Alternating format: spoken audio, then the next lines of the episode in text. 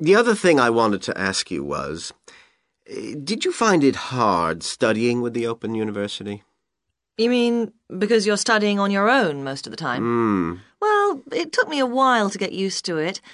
I found I needed to maintain a high level of motivation because it's so different from school. There's no one saying, Why haven't you written your assignment yet? and that sort of thing. Oh, dear. You'll learn it, Paul.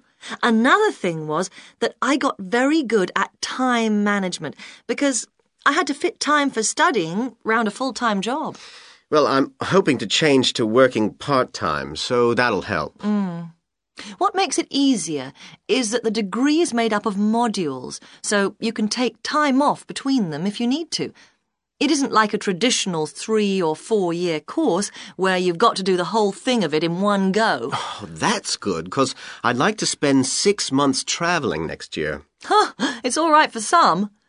then, even though you're mostly studying at home, remember you've got tutors to help you, and from time to time there are summer schools. They usually last a week. They're great because you meet all the other people struggling with the same things as you. Oh. I've made some really good friends that way. Sounds good. Uh, so, how do I apply?